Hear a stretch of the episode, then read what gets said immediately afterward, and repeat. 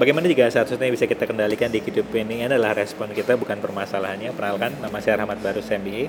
Saya seorang um, Certified Law Attraction serta host di podcast Berkembang Bersama. Hari ini saya kedatangan seorang teman yang akan berbicara mengenai uh, action. Karena begitu banyak orang di luar sana punya mimpi, tapi yang membedakan yang sudah berkembang dan belum, yang satu menjalankan mimpinya, yang seka, yang satunya lagi masih bermimpi, belum ngapa-ngapain. Baik, uh, waktu dan tempat saya persilahkan, silahkan kenalkan dulu. Halo Pak. Halo. Halo teman-teman semua. Perkenalkan nama saya Evani. Iya. Um, saya dari Strada Coffee. Yes. Jadi saya mendirikan Strada Coffee ini dari 2012. Um, awalnya di Semarang. Ya. Tapi sekarang saya berada di Jakarta. Oke. Gitu. Eh, kalau saya lihat ini ya apa namanya eh, company profile dan sebagainya, kayaknya Fani, saya panggil Fani ya. Iya. Itu eh, sudah lama berkarir atau eh, seperti apa? Kenapa ke kopi awalnya? Kalau boleh cerita. Jadi awalnya ke kopi itu lucu sih. Jadi saya sekolah bisnis, terus eh, saya jadi auditor setelah itu. Terus ketika pada waktu itu saya belum bisa minum kopi karena kopi itu pahit. Terus eh, setiap kali habis minum kopi itu mules gitu kan. Karena saya ada sakit emas juga. Terus eh, yang lucu ketika saya udah kerja jadi auditor, eh, dikasih teman kerja saya yang waktu itu di Amerika eh, kopi, dikasih kopi gitu. Waktu Ya. saya minum, eh, yang pertama kayak loh kok rasanya ternyata enak. Yang kedua setelah ngabisin satu cup itu nggak masalah, nggak ada problem. Terus saya tanya ini kopi dari mana? Terus dijawabnya oh ini dari dari Sumatera loh dari negaramu gitu kan. Oke dari sana eh, setiap kali ke coffee shop udah mulai bisa nih minum kopi, pesan kopi dan nggak bermasalah. Memang kopinya kebanyakan dari Sumatera. Oke. Nah, terus waktu saya balik ke Semarang, itu saya em, minum lagi kopi. Saya pikir kayak, oh ya udah sekarang udah bisa minum kopi kan. Lucunya nggak bisa lagi. Kayak dari segi rasa kok beda. eh, saya kok kembali tidak suka. Eh, dan dari segi reaksi itu bereaksi kayak sakit perut lah, keringat dingin dan lain sebagainya. Terus eh, teman-teman saya bilang, oh ya habis kamu minumnya kopi lokal, kopi Indonesia. Coba kamu minum kopi luar. Nah sedangkan waktu di Amerika kan saya minumnya kopi Sumatera gitu Iya, kan. iya. Karena penasaran saya akhirnya ke Sumatera. Waktu di Sumatera saya baru tahu kopi terbaik Nusantara biasanya diekspor. Wow. Iya.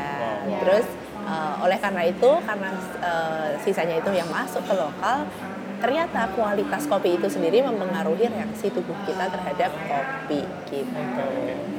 Nah, bagaimana jika orang-orang yang untuk meng- mengedukasi kalau kopi kita, kopi Indonesia itu eh, oke gitu, eh, Fani mengedukasinya seperti apa? Oke, jadi waktu itu em, kan kita buka eh, Strada nih.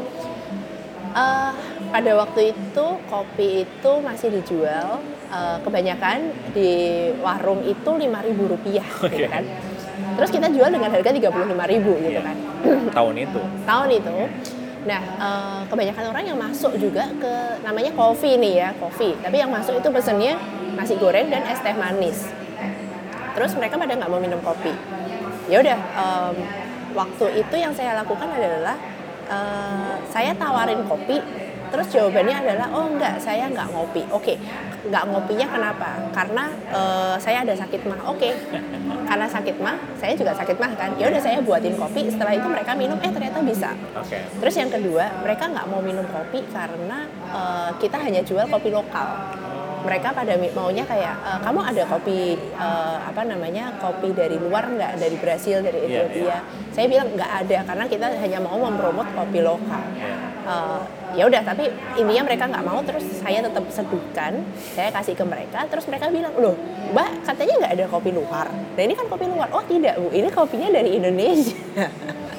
begitu jadi em, pada waktu itu yang dilakukan apa kalau misalkan orang nggak mau ngopi nggak mau mencoba kopi lokal ya saya seduhin aja sampai Oke. mereka akhirnya kembali lagi untuk eh, bilang bahwa oh saya mau minum kopi eh, Flores dong saya mau minum kopi Toraja dong saya Wow. mau minum kopi Papua dong dan seterusnya Iya, gitu iya. prosesnya nggak nggak nggak sebentar ya itu Iya. proses yang panjang ya Oke. eh, proses mengedukasi tapi em, sampai di tahun 2017 akhirnya Semarang itu mulai banyak eh, coffee shop coffee shop yang menjual specialty coffee dengan harga 35.000 ke atas gitu. Oke oke oke oke oke oke. Nah untuk orang-orang yang apa nih? Karena cara cara point of view Fanny melihat ini ini menarik ya itu dengan kebanyakan orang jual 5000 dan Anda berani 30.000 dan Anda kekeh mengedukasi dan hasilnya sekarang di Semarang dan Indonesia sekarang itu udah nggak nggak nggak asing lagi dengan harga-harga kopi segitu. Point of view apa yang anda gunakan di awal? Yang mungkin sempat apa bisa nih? Apa mungkin nih Nah pada waktu itu saya nggak nggak punya pikiran itu justru. Jadi pada waktu itu tuh saya cuma mikirnya uh, intinya apa pun yang diusahakan pasti bisa. wow Terus uh, ya nggak nggak mikir panjang sih gimana ya? Nggak mikir panjang oke oke oke oke oke Gimana tuh kalau dari sisi akses ya? Nggak berpikir panjang itu diperbolehkan atau tidak? jadi kalau diakses malah itu adalah karena dari beberapa klien saya juga yang uh, base base base apa ya ger- uh, basic pengusaha yang saya anggap sukses juga ketika saya ajak ngomong "Eh, lu bisa sukses ini gimana caranya? Gue kasih tahu ya gue tuh sebenarnya nggak tahu apa yang terjadi di in the future but now I'm having fun dengan apa yang saya ada. Jadi uh, ya bisa seperti ini karena uh, apa dia punya analogi kayak naik mobil malam-malam. Ngidupin lampu ya jaraknya yang dia tahu cuma sejarak sejauh lampu itu gitu. Dia nggak tahu nanti akhirnya akan seperti apa. Hmm. jadi um, cara pandang akses adalah ya yang paling depan ini yang kita bisa ambil. Karena ketika udah terlalu jauh rata-rata orang takut untuk melakukan. Yep. nah gimana jika um, karena ini karena ini jarang ya orang punya cara pandang seperti Fanny ini.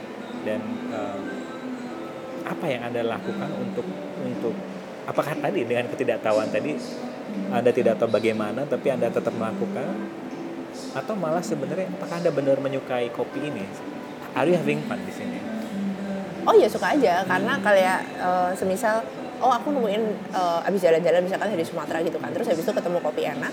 Terus eh, aku pingin sharing aja sama Nice. customer gitu Nice, kan. nice. Eh, ini loh aku baru ketemu kopi menarik loh rasanya gini gini gini gini Iya. gitu kan. Iya, iya, jadi eh, ya mungkin having fun itu juga Oke, ya.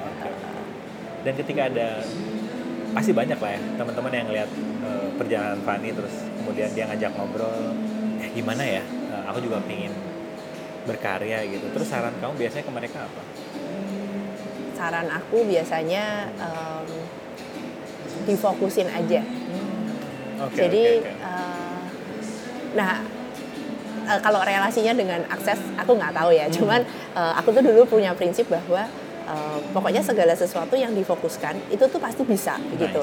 Jadi em, dan aku mengacu pada aku tuh kalau misalkan mengerjakan sesuatu tuh aku sukanya fokus gitu. Hmm. Jadi kalau eh, ada yang kayak ngajakin bisnis lain-lain, biasanya aku langsung eh, tolak Hmm, karena eh, aku menyadari bahwa aku tuh bisanya fokusnya di sini hmm. Gitu. Jadi ketika aku mengerjakan sesuatu aku maunya fokus satu-satu dikerjain selesai baru eh, switching fokus ke yang lain Iya, gitu. iya, iya. Em, itu pertama fokus kedua intinya nggak ada yang nggak bisa asalkan kita mau berusaha dan berjuang.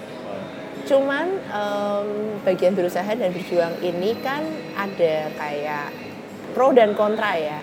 Ada yang bilang bahwa oh iya ya memang memang benar se- segala sesuatu itu harus diperjuangkan gitu kan tapi di sisi lain kalau saya belajar lebih ke arah ilmu spiritual kan ada yang the path of least resistance itu Hmm. itu yang sampai sekarang kayak kadang saya masih bingung gitu loh. Karena selama ini sebenarnya kehidupan saya penuh dengan perjuangan gitu. Ya ya ya ya, ya. jadi kalau misalkan eh, apakah mudah gitu kan perjalanannya? Menurut saya sih nggak mudah juga ya gitu kan. Eh, cuman kalau misalkan ada yang nanya gimana sampai ke titik tersebut gitu kan gimana mengusahakan sampai ke titik tersebut ya ada perjuangan-perjuangan ini yang mungkin kebanyakan orang mundur ketika eh, struggle-nya itu sampai di titik yang cukup berat Iya, gitu iya, sih iya. Oh. gimana tuh pak Nah menarik, mungkin mungkin ya juga karena eh, saya melihat, saya nggak tahu ya yang saya perhatikan karena Fani menikmati kopinya, jadi apa pun yang terjadi saat anda menikmati itu, anda bisa melewatinya dengan lancar.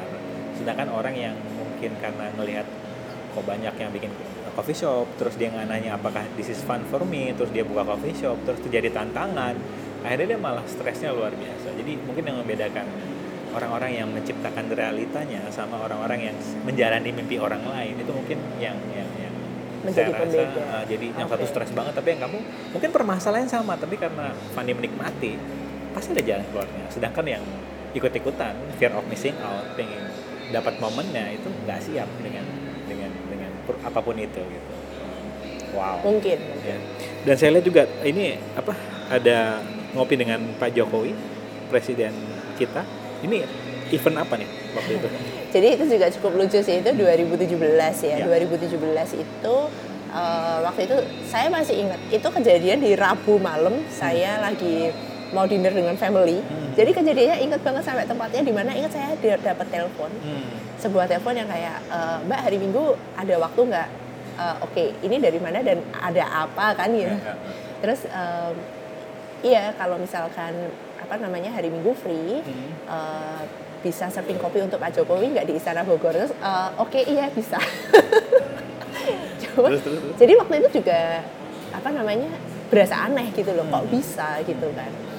Sampai sekarang pun saya kalau ditanya kok bisa, saya juga agak bingung gitu kan, kok bisa. Di mana pada saat itu apa ya banyak banget lah barista lain yang maksudnya lebih jago dari saya juga gitu. Eh, why me gitu kan. Dan sampai sekarang saya juga belum bisa menjawab pak. Mungkin Rahmat bisa menjawabkan untuk saya juga. Jadi eh, itu 2017 pada hari kopi internasional 1 Oktober hari Minggu di, di Bogor. Di Istana Bogor terus yang kedua kali saya dapat kesempatan lagi itu di 2019 itu acara waktu itu kita mengadakan acara eh, kelas cupping, eh kelas kopi, kelas kopi. Terus pada waktu acara cupping Pak Jokowi itu masuk gitu ke acara tersebut. Terus eh, pada saat itu ya kita cupping kopi bersama Pak Jokowi semua kopi-kopi dari Nusantara gitu. Oke. Dua kali itu sih ketemunya. Wow, wow. Mm. Jadi kalau ditanya kok bisa, ya kok bisa. Saya juga mau tanya balik nih kok bisa. Iya, iya. Nah, kalau dari cara pandang akses atau cara pandang energi adalah um, when you having fun, your energy is very interesting to other people. Dan uh, mungkin pertanyaannya bukan kok bisa, ya pasti saya lah. Gitu. Kenapa? Bukan kok bisa, ya tapi pasti saya lah yang terpilih gitu. Jawaban PD Jaya ya Pak, boleh itu boleh. karena itu tadi karena when you having fun, universe akan melakukan segala cara untuk kamu semakin sering bersenang-senang. Jadi Oke. untuk- teman-teman di sini yang juga sedang menjalani kegiatannya dan anda sedang bersenang-senang, memang biasanya ada rasa bersalah di situ, yaitu loh, yang lainnya bergerak dari drama, trauma dan stres. Kok aku dari pagi udah bersenang-senang melakukan hal yang aku senangi gitu? Pasti ada yang salah. Enggak, tapi lebih kepada em, bu- bukan salah, tapi bagaimana jika kalau Anda terus bersenang-senang, teman-teman di sini sebenarnya sedang menginspirasi teman-teman yang lain yang sedang menjalani mimpi orang lain untuk berhenti menjalani mimpi orang lain dan mengcreate kehidupannya. Wow. So, oke, sebelum kita tutup, kira-kira ada nggak satu hal yang Fanny ingin sampaikan kepada pada pendengar kita yang rata-rata masih jalan di tempat. Dia ingin action tapi masih takut kira apa satu langkah yang perlu diambil. Hmm, yang keluar di saya adalah eh, tidak perlu terlalu banyak menganalisa Nice. karena em, saat ini pun saya juga sedang ingin memulai sebuah usaha yang baru. Hmm. Terus yang saya sadari adalah, aduh kenapa nih kok nggak bergerak-gerak, nggak bergerak-gerak. Padahal dulu kayaknya mau mulai usaha itu gampang banget. Hmm. Eh, yang saya sadari saat ini adalah terlalu banyak analisa. Kayaknya semakin banyak tahu kan. Jadi kayak wah sem- semuanya dihitung, semuanya dilihat nih pro kontranya bagaimana gitu kan. Jadi nggak jalan-jalan gitu. Sedangkan kalau dulu eh, karena tidak terlalu bisa berpikir kali ya. Jadi eh, aduh ada apa di depan mata, udah jalani aja gitu. Eh, berasa ini kurang apa yang ada saat itu saya jalani. Berasa kurang bagus, di adjust, dibenerin. Terus oh, masih kurang bagus, baru di adjust lagi gitu. Jadi eh, apa ya? Kalau buat teman-teman semua mungkin lebih ke ya udah yang ada di depan mata apa, jalani dulu. Wow. Terus nanti sambil jalannya baru di adjust lagi apa yang perlu di eh, di upgrade lah ceritanya Wow. ya gitu. Wow. Baik, em, terima kasih Fani atas ke bersedia untuk hadir di sini kita ngobrol dan ya untuk teman-teman di sini em, sekali lagi kita tidak tahu apa yang bakal terjadi di masa depan yang paling kita tahu adalah apa yang ada di depan kita. Dan seperti kata Fani tadi ambil keputusan di adjust, ambil keputusan di adjust dan kalau anda merasa kok kayaknya nggak pernah berhenti untuk terus ngejas ya karena kehidupan satu-satu yang permanen di kehidupannya adalah perubahan itu sendiri. Itu kenapa Fanny selalu mengingatkan kita untuk tadi adjust adjust adjust terima kasih eh, nantikan episode berikutnya. Dan kalau ini terasa manfaatnya tolong eh, sebarkan eh, episode ini ke teman-teman anda. Terima kasih and please please keep having fun. Bye bye. Bye bye.